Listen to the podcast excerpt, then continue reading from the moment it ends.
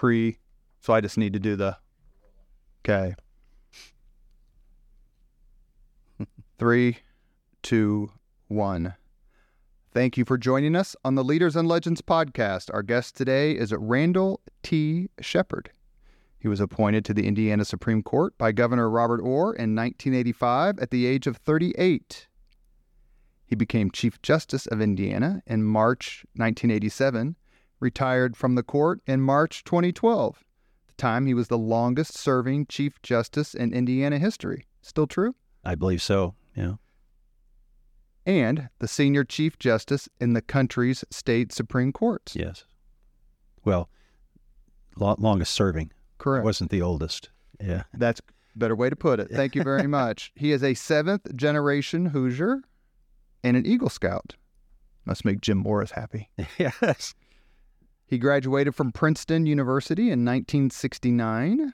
So you were there at the same time as Mitch Daniels. We knew each other. Uh, he's uh, Mitch Daniels was uh, two years behind me, and uh, we still communicate every now and then. He's been on the podcast a couple times. Terrific Mhm. guest. Mm-hmm. Uh, I also just interviewed someone, uh, the greatest or probably the most widely praised Lincoln scholar in the world, and that's Michael Burlingame. I have met him, I believe, but I, I don't I don't actually know him. Uh, um, sort of day by day. Princeton grad. I think maybe a couple years ahead of you, maybe. Yeah, I think that's right. Were you there when George Will was there? Uh, no, I'm a little too young for George Will. Uh, George Will would have, I think, left before I did. And how were you able to keep up with the academic comet that is Graham Richard? uh, well, he and I, of course, were classmates, and um, my goodness, Graham and I uh, uh, used we we studied the same subjects at Princeton, and uh, occasionally would find ourselves in the in the library section uh, at the same time, working on a paper or, or reading our assignments, and we've we've known each other ever since. Uh, I had the great privilege to uh, administer the oath of office when he became uh, mayor of Fort Wayne. Uh, went up to Fort Wayne and uh, uh, and and swore him in. And uh, uh, I only see him every couple of years now, but uh, my goodness, what a what a wonderful collection of achievements and uh, and and interests uh, that are a part of Graham Richard's life. I had a Zoom conversation with him uh, about a week before we record this podcast, Mm. and he was going on and on Oh, about you as a person, as an intellect, as a judge. And so I couldn't resist. I told him, I said, Well, I'll bring up your academic record versus his. And he started laughing. He goes, Please don't. well, I'll tell you a story that has to do with both of us, but not until we're done. Yes, sir. There's another famous person who we talked about before who's connected to you, obviously. You graduated from Yale Law School in 1972. Did you have any famous people walking down the halls with you? I had multiple, uh, of course. I, I began as a classmate of uh, Hillary Rodham. Um, she ended up graduating a year later because Bill sh- Bill came um, a year or two later. He'd been at Oxford, Mm. and uh, uh, so um, the the two of them uh, became an item, and uh, um, that meant that uh, that Hillary needed needed to stay in New Haven while Bill finished, and uh, that's when she worked particularly on this book. It it takes a village uh, was part of what she did then, and she Hmm. she also went to work as a staff member for the Great Watergate uh, Investigation Committee down in D.C. Sam Dash, I think, was the one she Yeah, worked for. Is that right? Yeah, that's that might be right. Um, so uh, so I knew uh, both Bill and Hillary. Um, not not not that we uh, uh, partied around late on Fridays, but uh, you, it was like Bill's a pretty good person to party with. Yeah. well, it's a pretty small place, the Yale Law School. Um, there were, uh, I think I was in what at that moment was the biggest class they'd ever had, which was 205 or something, which isn't very big for a law school. Um, and um, so you you see people hanging around in the halls and going to their next class and chatting and so on. Did you stay in contact with him when he became governor? Or Uh, I- it was more with her. I would see her every once in a great while. Um, and uh, the other person, of course, who was there and I didn't know, but I certainly recognized uh, when I saw him on TV was Clarence Thomas. I think he was a first year student when I was a third year student. And you all just don't talk to first year students? no, you just don't get around to meet everybody, for heaven's sakes. Uh, and um, and, in, and in fact, I didn't live in the law school as a third year student, uh, which would have meant I'd have had a better shot at, at uh, spending more time. But uh, there, there were, and of course, what that meant uh, is there were plenty of people in in and around my law school class who ended up holding federal positions during the Clinton administration. So mm. um, they were it, it all. Uh, the, I think knowing who they were, I think the country was well served. We interviewed David Frick. Yes, a couple of years. Yeah, ago. yeah. amazing David Frick. That's a good way of putting his uh, his career. Uh, we've all been the city in particular, but the state in general very fortunate. There should be a statue to David Frick somewhere in the city of Indianapolis. Yes. Probably right outside the convention center or the Lucas Oil Stadium. Well, there is the Bill Hudnut bench over here. Uh, perhaps uh, two of the Bill sitting on one end, and uh, perhaps uh, David could sit on the other.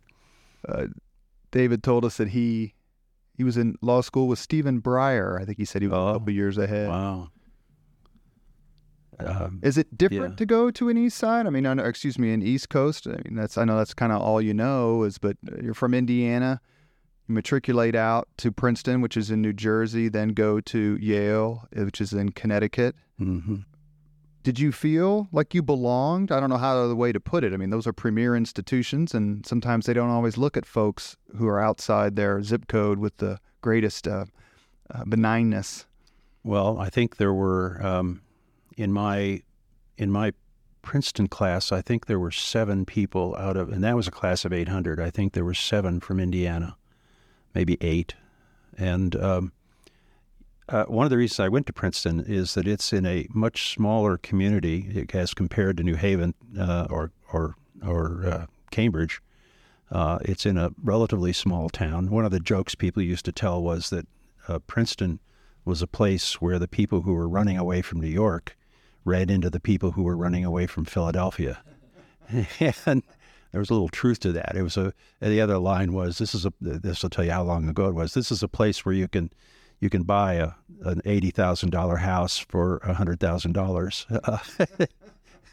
Uh, but it did, it does take some getting used to. Um, the other part of it was, of course, that a fair number uh, of the students in my freshman class were people who'd gone to residential prep schools about which I knew practically nothing.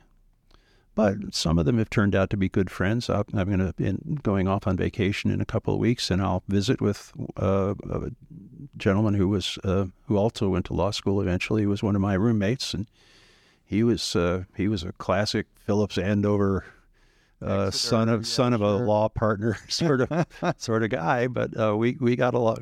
We ultimately became very good friends. But it, it does take a little. But part of the reason I I part of the reason I chose Princeton was because it. I thought it was going to be easier to adjust uh, coming from a Midwest city, and um, um, Princeton doesn't have a law school, so it uh, that's part of the reason I looked elsewhere. And did you how soon after you, well, you, you were there first. How soon after Mitch Daniels got there, for example, did you guys connect and say, "Oh my God, we're from you know a couple of Hoosiers out here in New Jersey trying to"? Well, pretty close because we were uh, we were in the college Republicans, and uh, they would have regular meetings. Now I I don't have it uh, seared in my brain whether it was his you know uh, club introduction period during his uh, first year and I would have been by that time. I would have been an, an, uh, a board member, I think, of the Princeton College Republicans, and um, so uh, we we would know each other and hang around uh, uh pretty much uh, pretty much the whole time. And the other person I could think of who went to Princeton, who's who's made his mark on Indianapolis, is Scott Newman. Sure. And I imagine he's a few years younger than. Yeah, you. I didn't know. I didn't know Scott Newman. I do now. I have. When you meet someone who goes, let's say, to Princeton or Yale Law, do you feel an immediate connection with them? A little bit, yeah. I mean, you you know that you had experiences in terms of uh, what was the place like and which choices did you have to make. I mean, in in those days, uh, one of the choices you had to make, although it wasn't entirely your choice, was uh, they didn't have fraternities at Princeton, and uh, actually they don't they, they, didn't have fraternity real fraternities at Yale either. Um, so um, they had what they called clubs, and the clubs all had um, uh, homes. They had uh, uh, there was a, street with about ten of them lined up next to each other, and that's that's what you you made that choice as a sophomore, and then you you went to the club wherever you ended up, and that was a place where you would uh, you'd actually take your meals. Uh, you wouldn't go to the you wouldn't go to the uh, main cafeteria any longer. You'd you'd take your meals, as they would say, or become a member of a given club, and um, and then that's also people became that's where you went to parties. The club would mm-hmm. have its own parties and uh, um, and that sort of stuff. So yeah, you you you know that you're depending on the era. Of course, I graduated from Princeton the same. I graduated in June, and the first women were admitted in September. So when I was there, Princeton was an all male deal, and, and we of course complained to each other that we just barely missed. Uh... you tell your Wabash friends, yeah, right. Got a lot of those. Happily. So at one point, Mitch Daniels, graduate of Princeton, was governor of Indiana. Randy Shepard, graduate of Princeton, Chief Justice of Indiana.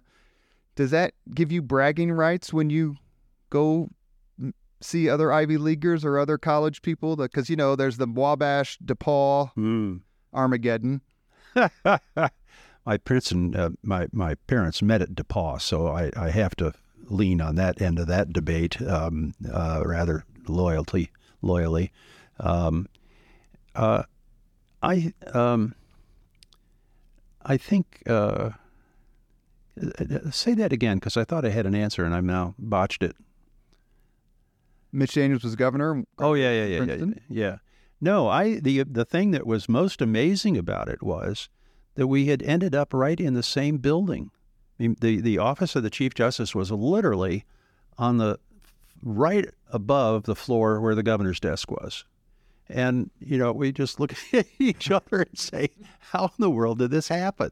Is there a uh, picture of the two of you that you sent to the Princeton alumni yeah, magazine? No, I, no, I should have, but uh, uh, uh, but we um, we, we it, it did make it it did uh, not so much the, uh, because of Princeton, but because we'd known each other for so long. Um, I think I knew him back uh, when he first he worked for um, Keith Bulen's uh, uh, communications firm, and and I was working on political campaigns in Evansville. Um, but um, it it really was to to have a a lawyer uh, uh, who was somebody I'd known for a, a, quarter of a century almost, something like that. Um, it just made it it made it easier to talk to each other and to say, here's what's really important to me, and is there something else I can do to make this happen? And is uh, what what what worries you about what's going on on your floor or mine? You mentioned um, giving the oath of office to Graham Richard. I'm yeah. assuming you did. Yeah, yeah. Yeah, God. Did you chuckle? Did you two chuckle at each other before you started? Well, one thing was uh, uh, as we stood up, it was out at the fairgrounds, and uh, the first one was the, yeah. fir- the first one was, and uh, the the one thing I learned later was that uh, um, his wife had said to him, "Don't look at him while you're doing this, because you'll." And what she meant was, "You're you're both going to break down," um, and that's probably was right. Uh, just you know, old times and old friendships uh, mean a lot. Um, so it's that was a there's one time, one of my favorite little moments was during a State of the Judiciary address, and the the uh, which the Chief Justice usually gives the day or maybe two days after the State of the State address by the governor, and the and the governor comes. Uh, Bob Orr was the first governor in anybody's memory to come. I called him and said, "I'm giving my, I'm given my uh, second or my no, I'm giving my second uh, State of the Judiciary address." will will will you come? And he said, sure, I will. So he, so um, uh, uh, and since then, governors have always considered that a part of the building block of good relationships. So so Mitch Daniels is sitting over here, uh, maybe five feet away on the podium, and I one of the things I was reporting to the legislature was a a, a reform that we had just finished uh, called plain English jury instructions, because the jury instructions that we read to jurors are are, are most of them been around a long time. They've been amended now and then, and they're all written by lawyers to make sure we've covered all the legal bases and so on. And um, uh, uh, there was a, there was there were one or two other states that had decided what we're going to do is take these instructions and we're going to go back over them. We're not changing any law, but we're changing the language so that these um, citizens who come and sit in the jury box can understand what it is we're telling them about law. And I said, now let me give you a, let me give you, for instance, uh, I, this is in the speech, and Mitch is sitting over here, and mm-hmm. uh, uh, Becky Skillman is, sit, is, sitting on the other side. And uh, I said, well, now here's an example. We have a, we've been for decades, we've been giving this instruction on the difference between direct evidence and indirect evidence. I said, and what it says is direct evidence is evidence that comes directly from an event that happened and then which can be directly attributed to. Indirect evidence, I said, nobody knows what that means. Here's what it now says direct evidence that a rabbit ran through the snow um, comes from somebody who watched the rabbit run through the snow. Indirect evidence comes from somebody who saw the rabbit's tracks in the snow. And of course, people start chuckling around it. And Mitch looks over at me and says, Wait, I don't get it. and, I, and, I, looked over and said, you, you, They didn't cover that at Georgetown? Surely I thought they'd have done that. We've recorded our first podcast with him. I think he says, Chris, that he malpracticed law. I think it's the word he used. Let's let's talk a little bit about politics. What doubt that? What, what did you? When did you first catch the bug of politics and who were some of your political influences growing up? I mean, you grew up basically a baby boomer, I would think. Yes. And, you know, the right time of of some significant leaders and leadership in the United States. Put Indiana aside for a little bit, but who who kind of helped you with your political philosophy and leanings? Well, the, I, I just yesterday or today thought about the first sort of political thing that I I re- remember. Um, uh, I was invited to spend the night with my uh, with uh, some friends of my parents. My parents had to be away, and so I they threw an election night party the night that um, Dwight D. Eisenhower ran for reelection against Governor Stevenson, and uh, I, I, was in the about the third grade. Maybe I'd have to stop and think about that. This was 1956, so I was probably a little older than that. Um, and um, I was just delighted that I got to stay up. And then they finally told me his the the friends of my parents said, "You're going to school tomorrow. You got to go to bed." What they forgot was that there was a radio in the room the. so I, w- I had some interest in this from from the beginning. Not, not, I, not uh, none of my recent family. Some of my ancestors had uh, careers in public service, but uh, um, I think the person who sort of brought me into the um, into the field was a man named uh, Roger Zion. Was the first person I ever did volunteer work and then staff work, and he he ran for Congress from Evansville once in the '64 election as a Republican. Oops. That was not a, yeah that didn't work as, as, well as he hoped. But then he so, but it worked well enough that he decided to run again in '66, and he beat an incumbent who'd been there uh, five or six terms. 66 and was a good year for Republicans. Was a 64 good year. was not. Exactly right. Um, so, um, so Roger uh, invited me to become a uh, he, the, the the next time he ran in '68. I was his campaign manager during the summer months, and then I had to go back to college. Um, and and and uh, we were uh, our offices the first time around were in a what was then the Republican headquarters in downtown Evansville. We were up on the second floor, and on the first floor was the Vanderburgh County Republican Central Committee chaired by Bob Orr. Um, so I, I, came to know people like that, uh, and then ultimately uh, got invited to come. The the Republicans finally won City Hall uh, under the leadership of a man named uh, Russell Lloyd, uh, whose son also later got elected mayor. And um, uh, Russell Lloyd invited me to come and be his assistant. I was working in D.C. at the time, ironically, in the same place where Pete Buttigieg now works. I literally was in that same office. I didn't have the same chair Pete Buttigieg has, but I was a, my in my very first uh, paid job as a lawyer. I worked in the U.S. Transportation Department, and uh, I know I know exactly how you get to uh, Secretary Buttigieg's office. Uh, I, am sort of hoping maybe bef- uh, someday I'll get a chance to go and uh, shake his hand in his office because I've known him. I knew him when he was. Do you go to DC a lot? No, not a lot. Well, I imagine there's a lot of folks who can make that. Happen. Yeah, that's probably right. You're listening to the Leaders and Legends podcast. Our guest is former Chief Justice of the Indiana Supreme Court, Randall Shepard.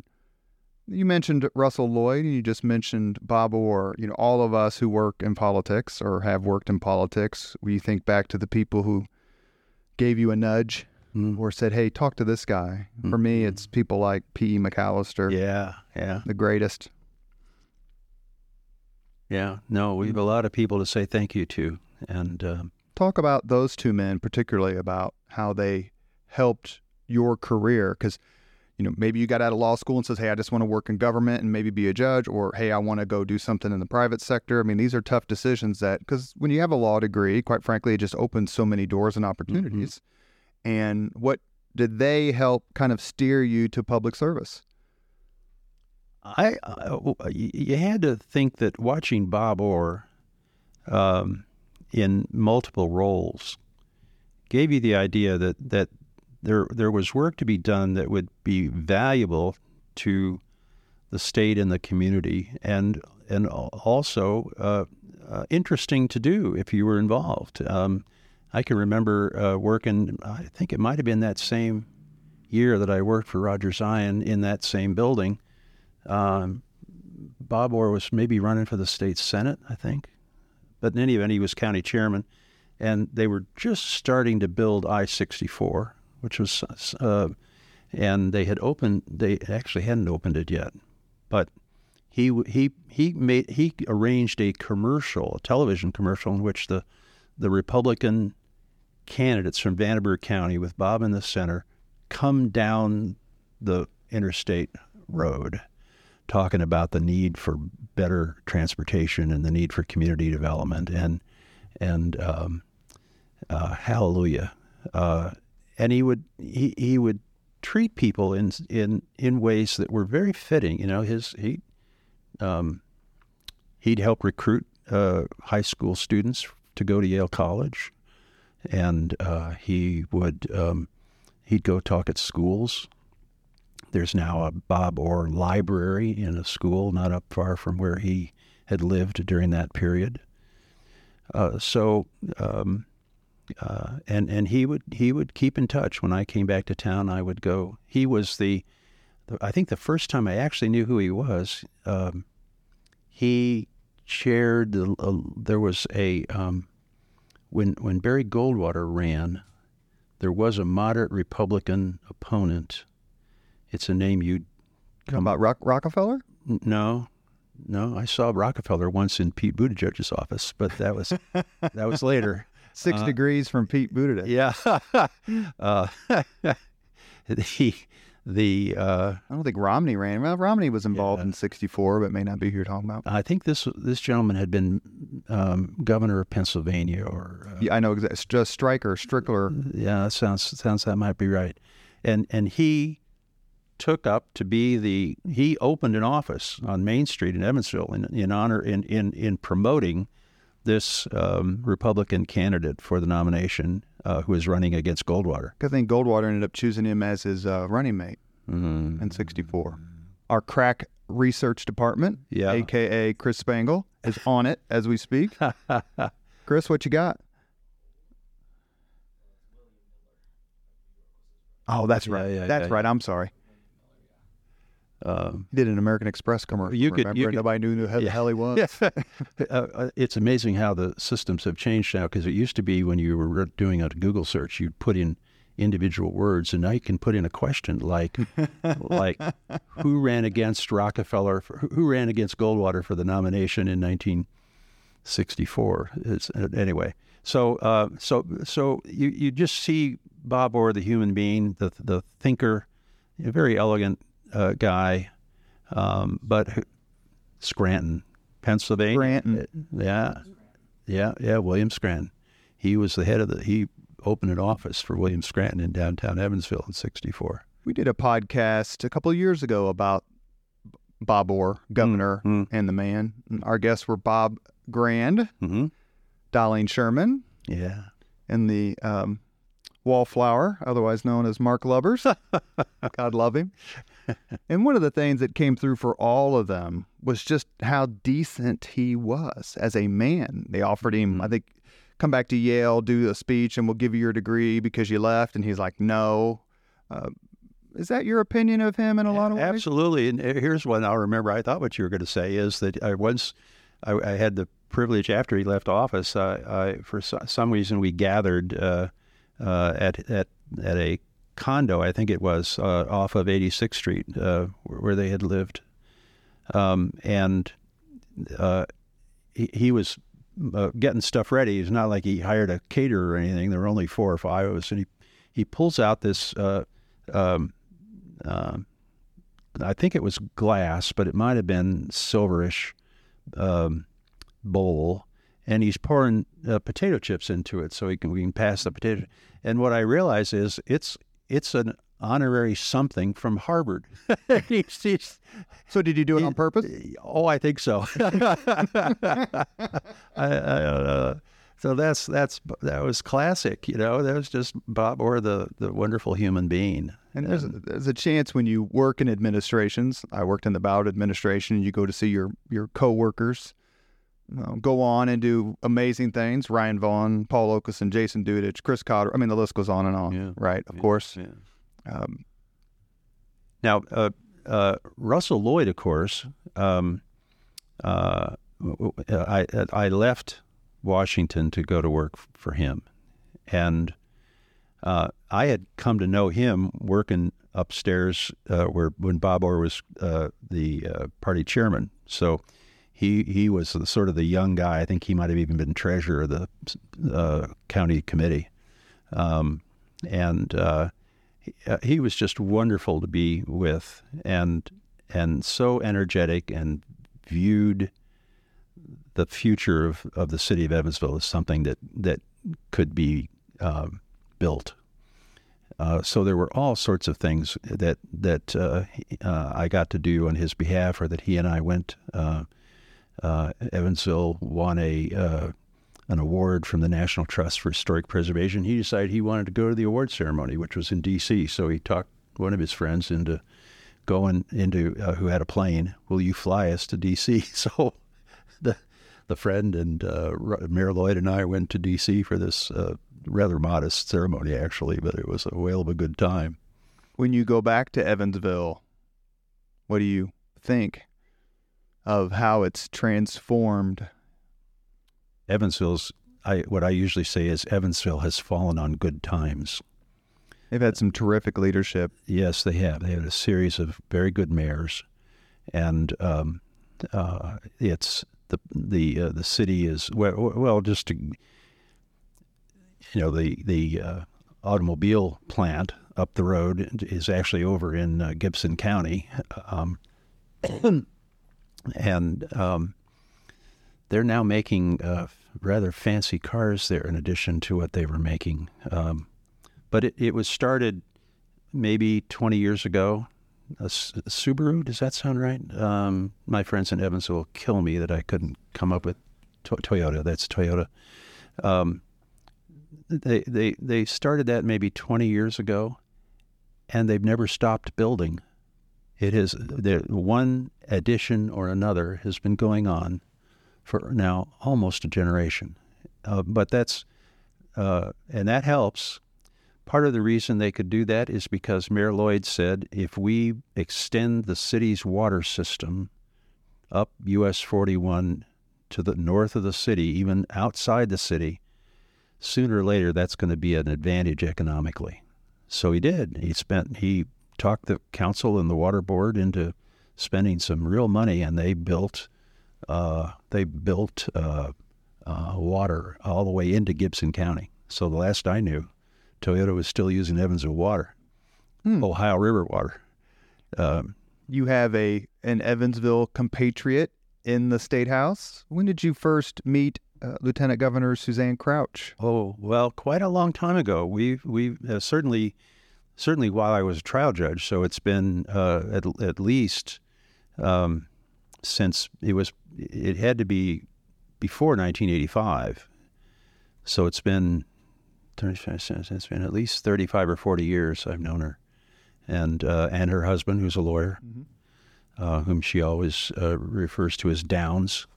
Uh, his full, full name is Larry Downs. Um, yes, we've known each other for a very long time, and I'm a, I'm an admirer of hers. I think she's built an excellent record of public service and leadership, and um uh, I'm I'm I'm privileged to know her. I think it's it's she's she's doing great things for Indiana. You are listening to Leaders and Legends, a podcast presented by Veteran Strategies, an Indiana based public relations enterprise, and sponsored by Garmong Construction, Leaders and Legends LLC, the Grand Hall and Conference Center at Historic Union Station, the McGinley's Golden Ace Inn, and NFP, a national insurance broker with strong local content. Our guest today is former Indiana Chief Justice of the Supreme Court, Randall Shepard. Is there a Hoosier Mm. leader or legend you particularly admire?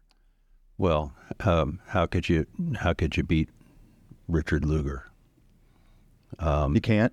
You can't. He was just. A, I I remember uh, what it, what used to be called the Indiana Association of Cities and Towns, and I would come to to their meetings um, sometimes with Mayor Lloyd. Um, I want to. I'm going to give you a little bit of Mayor Lloyd. Here, here's the thing: when Mayor Lloyd left office, not only had he worked on water, but he'd worked on sewer and sewer plants and so on. He was he was particularly proud, and so was I, when he left office. The water that we were putting back into the Ohio after sewage was cleaner than the water we were taking out to use as drinking water. Um, and and that was nineteen. That was in the nineteen seventies. He cared about the environment. Um, and I, but I would go and listen to Dick Lugar when he's. I can remember going to hear Dick Lugar give a uh, speech um, uh, at a cities and towns uh, meeting, and for some reason I was there on my own. Um, but it was worth the drive, uh, which of course is easier now thanks to Mitch Daniels. Uh, but uh, it was it was certainly worth the drive to hear Dick Lugar uh, talk to mayors and and uh, council members from all of them smaller places, a lot of them very small places. But what he had to talk about was how do we serve our our our friends and families and citizens better. And he, he, it was inspiring just to listen to him, much less to know what he was actually accomplishing. You, I'm sure, in your career, and I want to get to your love of the law here next, but have had the occasion to speak to, I'm assuming, thousands upon thousands of college students, young people, young lawyers, etc. How do you, or did you, in your speech, talk about politics? And, the reason I bring that up is because it's been a long time, but I used to talk every once in a while in front of college kids or whatever, go in front of a SPEA class or something like that, journalism class. And I used to tell everyone, I don't care how you vote, get involved. Uh, you'll, and I, one of my selling points was, and I absolutely believe this, you will meet the best people Hmm. and you'll care a hell of a lot less about, about their party identification the more you know them. Has that been true for you? Yeah, I can remember an experience of going to uh, uh, to a meeting of the Evansville City Council. I think I was still in law school, but I was home for some reason. I came to see Mayor Lloyd, and uh, the uh, and I went went in to watch the city council, which was uh, di- di- uh, I think I think there was a Republican majority, but it was certainly a divided body, and there were you know normal uh, what you would think of as normal or maybe a little above normal pushing and shoving between uh, you know well now what council person said what councilman so and so said isn't isn't can't be at all right. So it looked like a political uh, modest but a political fist fight well it then came time for uh, uh, recess in between halves of the meeting or something and you went uh, down the hall near the elevators and into a smaller room open to the public but most people didn't know it was there was a refreshments room where you'd get you'd, you'd get um, chips and you could order uh, cans of Coke and that sort of stuff. And and all of them, all the Republicans and the Democrats and their staff, not everybody, but they'd all go down to this room to get something to drink while they were waiting for the next. And and you'd see people uh, patting each other on the back, or they'd turn around and say, "Do you have change for a quarter?" And uh, just people smiling at one another. Get you know, uh, we're just we're just working here, and um, I think there's a lot about Indiana that's still like that, even though today what we would say is that politics has become meaner than ever. Um, I sometimes argue when I talk to uh, students or others about that. I I've recently taken the position that Indiana's a little different. It's not that there isn't some pushing and shoving and an occasional punch, but I when you when I to the extent I have a chance to compare it to the national debate. Um, uh, it it's um, I, I, can I can remember a in particular. I, I, I won't give you the the names because that's a little ticklish, but I can remember a uh, it was a campaign for governor, and one of the candidates ran a, a commercial about the activities of his opponent, and there was just a hint in the commercial, nothing brazen, but there was just a hint in the commercial that maybe that guy had had taken undue uh, benefits. benefits. from a contract that he'd been a part of. Maybe he'd uh, scraped a little off. Um, six or seven days later, uh, he'd been talked into this by his staff, I feel sure. But the notion, Indiana was small enough, and there were enough people who knew both candidates that the, they knew the person who was being criticized, they start calling up the guy they're for and saying, This is wrong. You've got to stop this. And he did.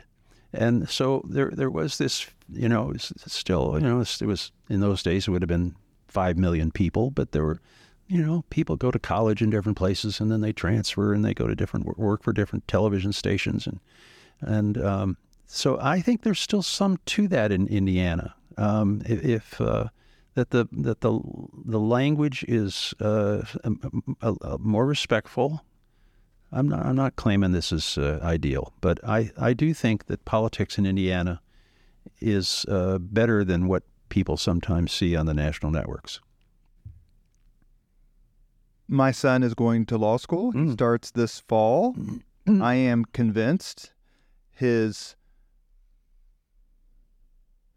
drive to be a lawyer is 99.9% related to the fact he has seen every episode of Law and Order multiple, multiple times. what spurred your interest in the law and and subsequently become a judge? Because as we were saying a few minutes ago, you have so many options. Uh, he's chosen the right program. I, I recently got asked in some uh, setting uh, if I if I wanted to know what law was actually like. Uh, uh, what, uh, what which which of the television shows should I watch?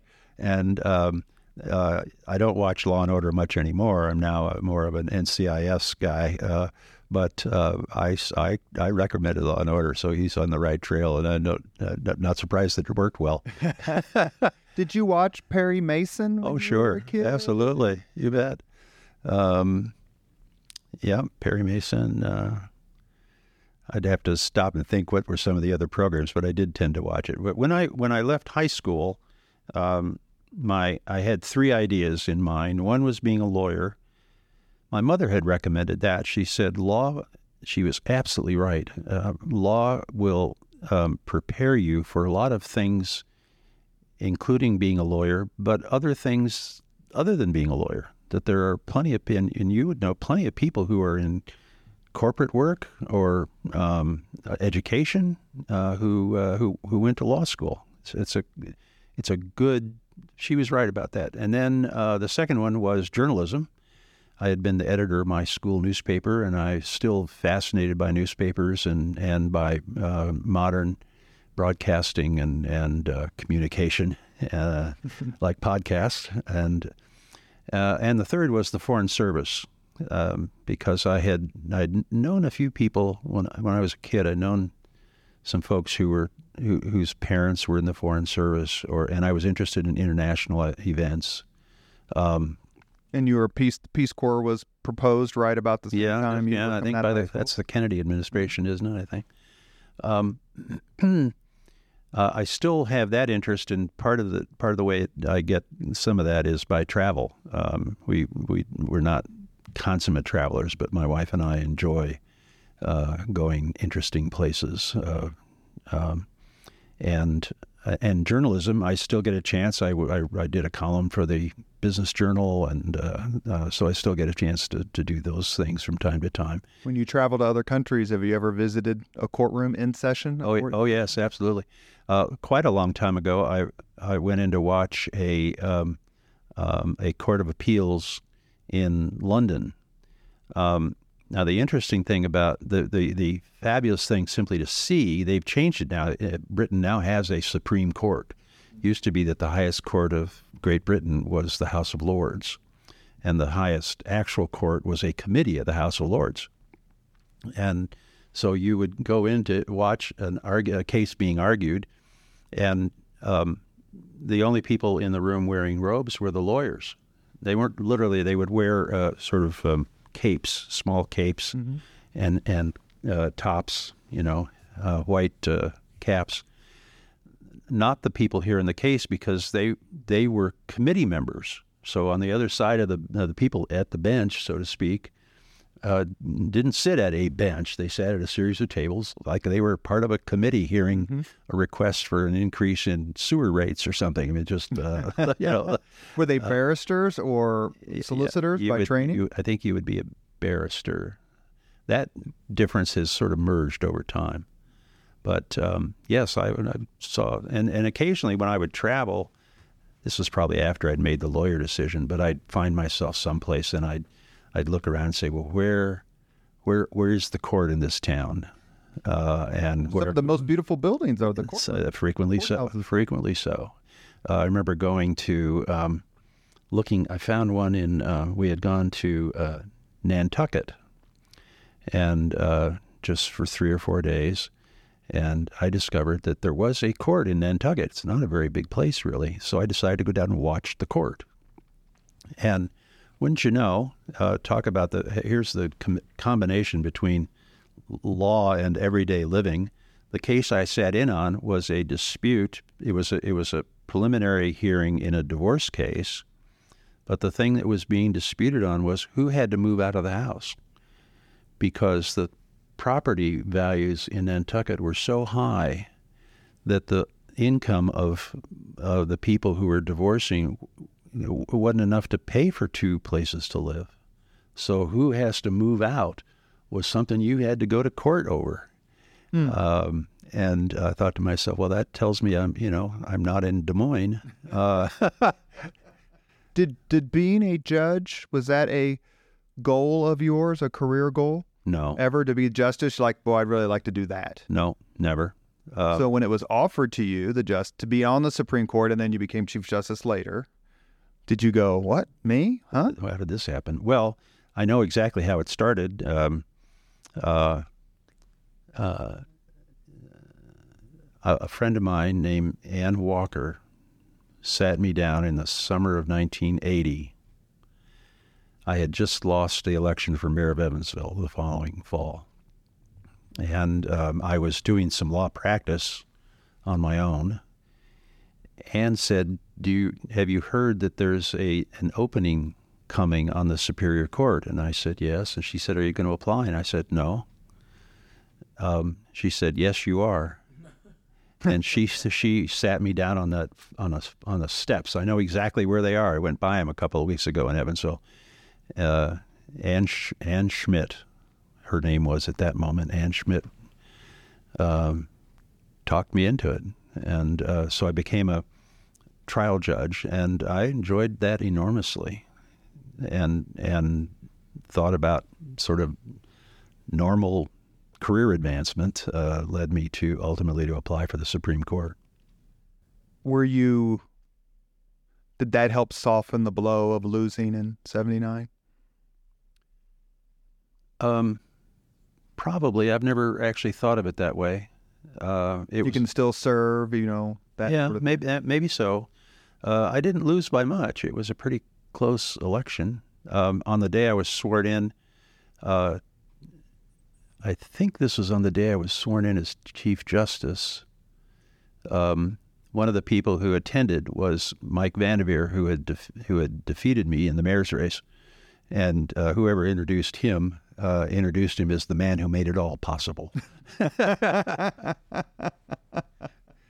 So he and I, and there's an example. He and I don't see each other every, but every very long time. But we stand and just chat. Where you know where you've been headed and what are you up to? And uh, that's. I'm happy to. I still say there's a lot more of that in Indiana than than Indiana gives itself credit for. Did you have a particular judge or justice, either like at the micro level, county or state, let's say, or the macro level, Justice Harlan or Hmm, someone like that, who you studied or admired the most? uh, the the chief judge of the Superior Court when I was there was a gentleman named Terry Deach, uh, who was just a splendid human being and uh, was uh, admired, uh, very very humble and quiet. But you, you you learn things. I would actually, if I had even after I got on the court, I would go um, and if I had a spare hour or two, I'd go and watch Judge Deach, just see how what does he how does he run a courtroom? How does he rule on motions and that sort of stuff? Um, One of our previous guests, we've had several lawyers on the podcast, but the two that stand out for me are Jim Voyles yes, and Judge Sarah Evans. yes. My goodness. I asked them how you deal. You know, you you you, you go through law school. You're basically kind of in the same community, and you butt heads. And how do you treat your friends? And how do you uh, rule against things that you know? I mean, is that just something that you weigh as part? Not not. Let me say this the right way. To accept the positions that put you in A uh, place of authority, knowing that your friends, people you know, are going to come before you. Is that something that worried you ever?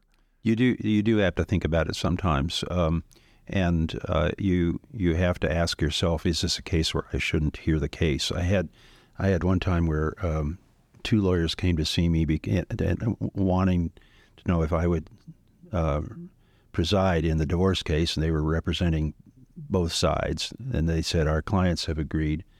Um, we we have sought a new judge from the one who was originally assigned, and we have a chance to recruit somebody. That's one of the things that the the parties can do under the rule if they can come to an agreement is try to get somebody. Would you do it? And I, the the difficulty was that they were both people that I had I had known both of them since I was a teenager, and um, uh, I I just I didn't see. I worried about whether I could be fair, but more than that, I worried about whether in the end I was going to lose one of them as a friend. And there are times when you have to do that. You just have to look at somebody and say, "I'm sorry, you're, what you're asking is uh, isn't the legal solution to this problem," and you just have to. So you, uh, uh, but I I declined because I because I knew I'd worry about that um, uh, in ways that uh, that that I probably uh, I shouldn't um, shouldn't do. I asked the great Jim Voyles, and he is Yeah. spectacular lawyer and spectacular man. Yes. Wonderful. Yes. Before and then it was about the time I was interviewing, and it was Danielle Shockey who was uh, who leads the Girl Scouts. We interviewed Yeah. Sue Ellen Barker or Sarah Evans Barker together, Mm. and then I subsequently had lunch with her a few times. Oh my. and she's a hoot, Yeah. to say the least. Since I'm not in her courtroom, I can say that. yeah. Uh, alternatingly sweet, sour, and always to the point. Well, and I think one thing judges need to do is to be out and about. One of the things I uh, I would say, and people repeat this back to me, uh, who were who were judges, trial judges, when I was uh, when I was chief. Somebody came up and I don't actually remember saying this, but it sounds like something I would have agreed with. She said, "You told us to get out from behind the bench and get some reforms made." Uh, because judges are in a position to do that. We don't. That's not people uh, outside the profession wouldn't normally think of it that way, but um, there are plenty. We the judges we we, we recruited judges uh, to help us with the plain jury, plain English jury instructions, right? Um, and in fact, we um, we recruited an English teacher as a consultant. We wanted somebody whose whole life was built on communication and uh, and I think that being I, I said the other day that law, being, being spending your career with lawyers is is a really first rate thing. I said uh, the uh, the sentence I had was lawyers. Um, I we all know lawyers who lawyers enjoy everything from Chat GPT to canoeing. I mean, they're just uh, they're interesting folks on the average, and they and and and you get to hear interesting. Um, interesting um, uh, propositions, interesting stories, and and uh, learn learn new things and to do projects with them. In 2007, you formed half of a dynamic duo with former Governor Joe Kernan Yes. Yeah. Oh, yeah. on the Kernan Shepard Commission that was, I guess, put together by Governor Daniels. hmm It's a way to reform government, modernize it. I was the communications director at the Indiana Republican Party at the time and had to do several interviews about it. Mm. I thought the work you all did, it should have just have been approved by acclamation. how how honored were you to be with Joe Kernan, a true Hoosier legend who you knew obviously? Um, what did you think about the work, and were you disappointed in kind of how it turned out? Um, being with Joe Kernan is just a marvelous experience. I I, I said uh, that if you if you were going to be remembered in part for being at the back end of a hyphen, how could you beat having Joe Kernan at the front end? right? That's just just the way it was, and um, uh, it was a, a a wonderful experience. And um, I, I attended uh, the unveiling of his bust uh, in the State House a few weeks ago. Your, your friend Kevin Murray strong armed me into making a donation. yeah. well, the uh, you're, you're uh, at this ceremony. Uh, of course, they had the the bust was there, and his um, uh, uh, Maggie and the and the children were uh, all right tied in, and and the, the he had mostly sisters, but he had a, a younger brother, and the younger brother spoke briefly, and he said. He said, and, and the story was that they never showed us this bust until now. Even the family has not seen it. Um, he said, uh, um, "I, I know that Joe would. I, I don't. I know what Joe would say, even though I don't know what the bust looks like." He said, the younger brother. I know it. I don't know what the bust looks, but I know what Joe will say. He'll say, "Couldn't you have put more hair on top?" Uh, so, in you know, uh, we had a, a, a wonderful circle of, uh, members on that study commission, and um, uh, I changed my mind about a number of things as we went on and explored things that I thought needed needed further exploration. In terms of outcome, there I mentioned two. I say two things. One is I'm very encouraged at how often it st- it still comes up. You know, within the last two or three sessions, there have been bills introduced to adopt various parts of our uh, report, which means, uh, you know, we're not done yet. Uh, and the other thing is that, that more happened than uh, uh, I never expected we'd get 100%. And, and actually, Mitch Daniels ultimately did a checklist. Which one of these did we do all or part of, and which ones did we do did we not get in done? And it's actually better than most people think. Um, I found myself. This is something I don't even. I uh, I found myself on election day once. This is half a dozen years ago. Um, uh, I must have been going in and out of a sandwich place or something, but a, a gentleman who was a firefighter saw me coming in and stopped me and said, "Thank you for Kernan Shepard." Hmm. And I said, "Well, I'm, um, you're welcome. Uh, why is it interested in you?" And he said, "It has it has uh, been a force for change in the or- organization and operation of Marion County firefighting."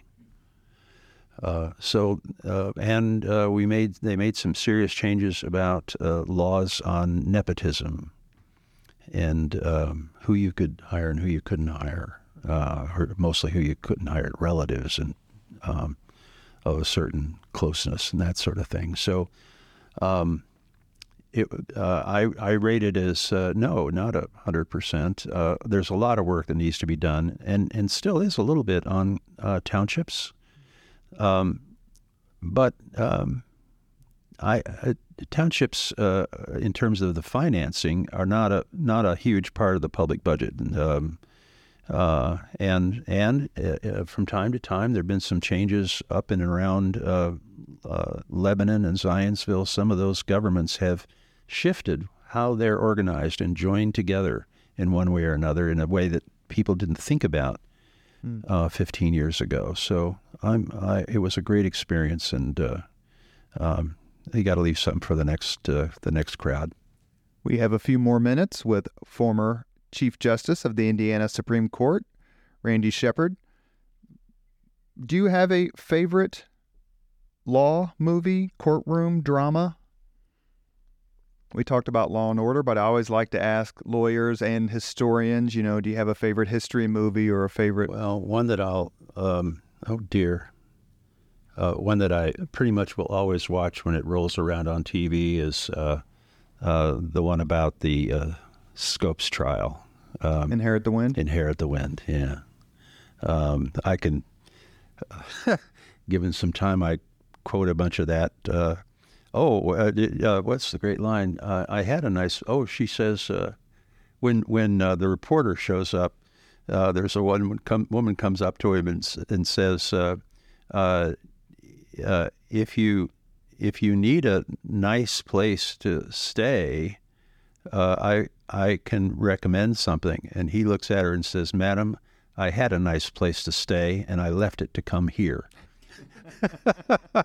should say that is Spencer Tracy. That's Spencer. Yeah, I think so. There's so many wonderful movies wonderful, that yeah. deal with the law, the well, verdict, witness for the prosecution. Yes. Oh, yeah. Oh, I've watched that a lot of times. Twelve Angry Men. Yeah.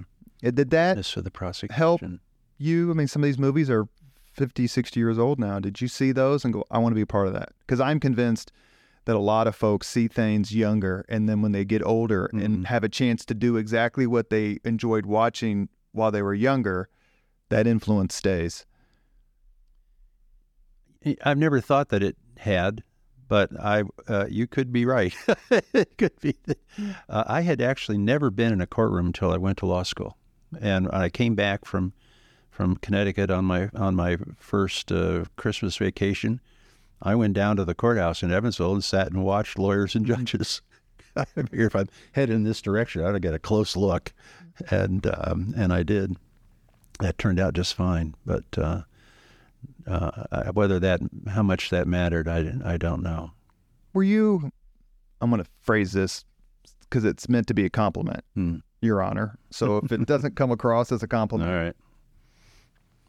Been there, me. been there, done that were you satiated with the Indiana Supreme Court? Like, this is perfectly fine. I don't want to go to some federal court or into the United States Supreme Court or do anything else. Like, this is great. I, I don't. I've reached my pinnacle and I'm thrilled. Or was it the direction the other way? Hey, I'd really like to do something else. Well, I always kept my eyes open, um, but I sure was having a good time, and I thought we were we were uh, achieving a lot certainly in terms of the decisions themselves, but also in terms of court reform. What can we do to make this larger system? One of the things uh, Chief Justice Rush is, has been so uh, strong on, and she's absolutely right, are what are now called um, community courts, problem-solving courts, where the where the um, where the there's a specialized docket aimed at people who uh, have displayed a particular problem, like drugs, mm. um, and and they and they treat them in a way that's and that we also have what are called veterans courts, for people who have a specialized needs. Huh? How, do, how much do we love Dave Serto? Yeah. Here on the Leaders and Legends podcast. He's a terrific, terrific, as a veteran. Yeah, yeah. I help him. I do his PR for free. Oh, he's a wonderful, wonderful man. Well, so I, so I, you know, but uh, two things. Um, I was getting old enough so that if I was going to have any other opportunities in my life, I was going to have to re- retire. And 25 years, uh, I was on the court almost 27. Um, so I decided part of it was, uh, are there other things you can do? And some of those turned out to be absolutely super. And the other thing was that the court too needs change. It needs change in personnel every once in a while to people with different ideas or different experiences can come to the front. And um, so that's the other thing I, th- I thought maybe it might be time to um, uh, add a new player without mentioning names. I mean, everyone knows their names, but when you see what happens in DC with mm. the confirmation process, what is your opinion of that when you see it? And it, do you think it discourages people from maybe the top people from applying for these critical roles? I think it is something of a discouragement, um, though I think the many of the best players would be willing to throw themselves into the fire in order to in order to have the chance to make a difference. So it is it's certainly different. You know the the first person ever to appear in front of a judiciary committee was Sherman Minton. Oh yeah, yeah, yeah. And um, was that, that, was that Eisenhower's ca- what, what? No, it was Truman. That? Truman's cabinet. Yeah, Truman. He got in trouble. I don't remember. Maybe members of his cabinet got in trouble, and oh, of Truman's cabinet. Yes, yeah, sir. yeah, not not Sherman Minton. I, I saw his his bust is over in the state house. Right. I saw it just just this morning. Um, so uh, he before that, for most of American history, they never they, they there were no hearings. There was simply a vote, and in fact, I read recently as somebody in the 20s was the first person whose nomination was even referred to a committee. Before that, they simply were on a list of things, a list of um, resolutions to be considered by the Senate, and you either you voted or you didn't. Last question before we get to the five questions. Uh-oh. You're a lover of history. Yes. You have written a book. Guilty about... as charged. All of us who uh, love our history, including Mr. Spangle, um, fascinated by the people and the the movements, and uh, you wrote a book about that includes history, please tell the Leaders and Legends podcast audience about it. Um, the the the um, Indiana can use all of the uh, all of the uh, new looks uh, at history that we can that we can uh, persuade uh, people to come forward with, and the the um, uh, I was not the sole author, but the uh, the uh, the the book that you're thinking of, I believe, um, uh, particularly focused on different um, experiences in Indiana history. And I give you, for example, it's one of my one of uh, what was what was Indiana like in terms of providing free assistance to people who were charged with a crime and didn't have money to hire a lawyer. What's Indiana's history on that? And the answer is it's awfully good. Uh, Pre Miranda? Absolutely, long, way before, uh, way before the federal rules. Miranda sixty six. Yeah, but Miranda's the advisement uh, mm-hmm. case. Um, but Indiana adopted Indiana, the Indiana Supreme Court and Indiana government started appointing public defenders in I think eighteen fifty seven. Mm. Um, and uh, another another field where it's valuable to spend some time is uh, Indiana's history on slavery. You know, I, in in in Ohio and Illinois, if you had a if you had a slave, uh, uh, and uh, it was illegal to have a slave after becoming a state. Um, the state courts in those places, and the federal courts for that matter, uh, took the position that, that that didn't mean you lost ownership. It just meant that eventually you had that the slave was going to work his or her way out of slavery. And Indiana had did none of that. And then, you know, year two of statehood and year three, uh, they they said it, it says here there shall be no slavery, and that's what it means. And um, and then of course the uh, uh, the slave owners started using um, indentured servitude. And the, like 18 months later, the Indiana Supreme Court said, "What part of no don't you get?" so um, I think those stories are valuable to tell people, um, particularly young people, about uh, the, what what difference you can make in a life. What difference did it make that, you know, that we, Indiana did did a, took a completely different look on this than than places we consider perfectly respectable, Ohio and Illinois, um, and uh, uh, even the Continental Congress gets some uh, some credit because I, I read a story just the other day pointing out that that the, the, the Continental Congress created the Northwest Territory, right. and one of the things it put in the Northwest Ordinance was no slavery. And um, even though some of the people in the Continental Congress were slave owners, but they aspired to build a better society. And as they were getting ready to do that and, and uh, create Ohio and Illinois and Michigan and so on, uh, they put that in the Northwest Ordinance. And that's sort of the things, there are reasons, there are plenty of things, Indiana, that we can do better, but there are a lot of things we've done pretty well.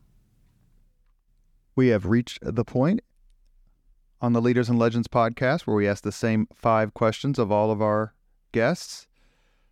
You going to tell me who gave the best answers so I could go pat him on the back? you had some terrific answers, that's for sure. Yeah. Uh, one of my favorite coincidences is the fact that, and you'll get this question in a second. I asked Terry Curry, who's a wonderful man, yeah. what his first concert was, and he said, "Lovin' Spoonful in the Association in Clowes Hall." About two months later, I asked Mitch Daniels, what was your first concert? He said Lovin' Spoonful and the Association at oh, Clowes Hall. Well, I'm going to have a tough one with that. Let's see. So okay. we'll start easy. Yeah. What was your first job? Uh, other than delivering newspapers as a newspaper boy, the first thing, the first place where I was actually on a payroll was McDonald's Hamburgers. I, I earned 75 cents an hour in uh, 1970, uh, rather 19, uh, probably 1960. I started out as a milkshake man, but I, I later graduated to French fries. And the milkshake machine was actually working because it do, pretty much doesn't ever now. yeah. Number two. Yeah. What was your first concert? Uh, this this won't sound nearly as exciting as some of the examples you've just given, but I, I think the the first concerts I really remember were the Evansville Philharmonic in the Veterans Coliseum, and that would have been about 1961 or two. You grew up in a time where the music was the best of the best. Oh, I know. Did you see that? About a week ago, I saw a flash in the elevator uh, uh, coming up and down where they put little newsy mm-hmm. points, and it said, uh, uh "Today in 1957, Paul McCartney uh, went to a, a garden uh, party and he met a, somebody he'd never met before named John Lennon. And uh, there you go, off and running.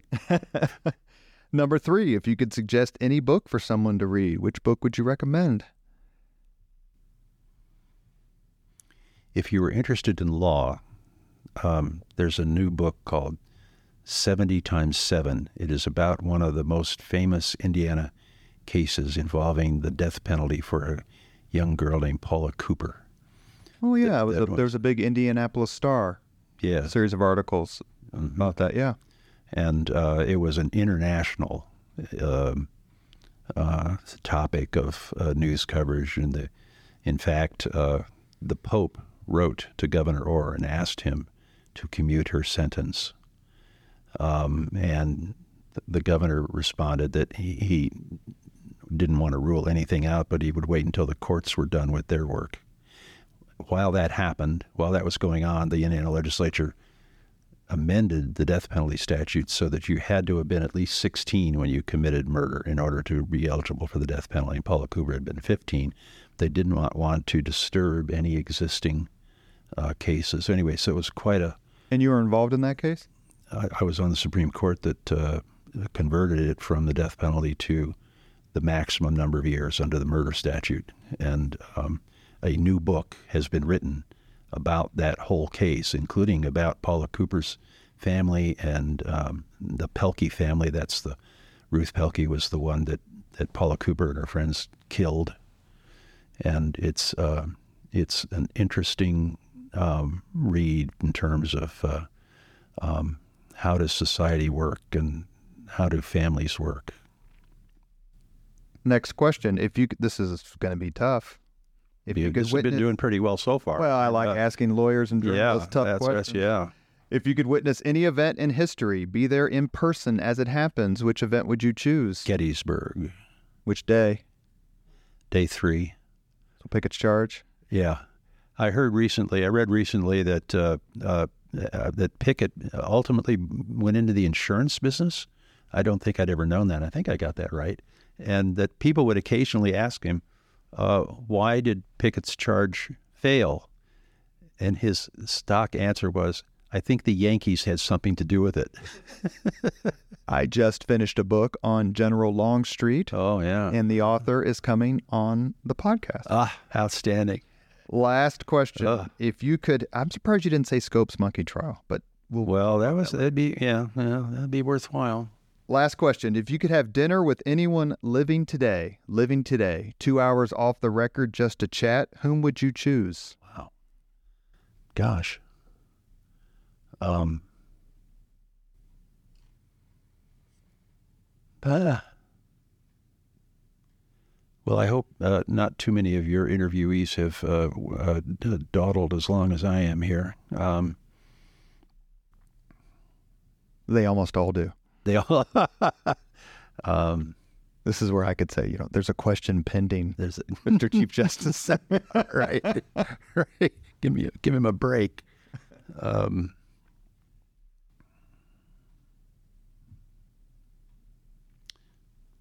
Dan Coats, a former podcast guest. Yes, who is actually going to come on again. Is he? Well, and the absolute pinnacle of a public servant and a person. There's no nicer, more humble man walking the planet than Dan Coats. You know, give him my best and tell him I put him on the list. uh, you have been listening to Leaders and Legends, a podcast presented by Veteran Strategies, an Indiana based public relations enterprise, and sponsored by Garmong Construction, Leaders and Legends LLC, the Grand Hall and Conference Center at Historic Union Station, the McGinley's Golden Ace Inn, and NFP, a national insurance broker with strong local content. As always, all our podcast interviews are dedicated to the legacy and generosity of P.E. MacAllister. Our guest today has been former Indiana Supreme Court Chief Justice Randall Shepard. You've been I cannot tell you how many of your friends have said you've got to talk to oh, Randy. Oh. Thank you so much. You were exactly as advertised. Oh, and I can't thank you enough for your time. My privilege. Um, I'm so grateful you're doing what you're doing, not not just with me, but with so many other, um, so many other people who would be who are interesting to to to talk with. Thank you.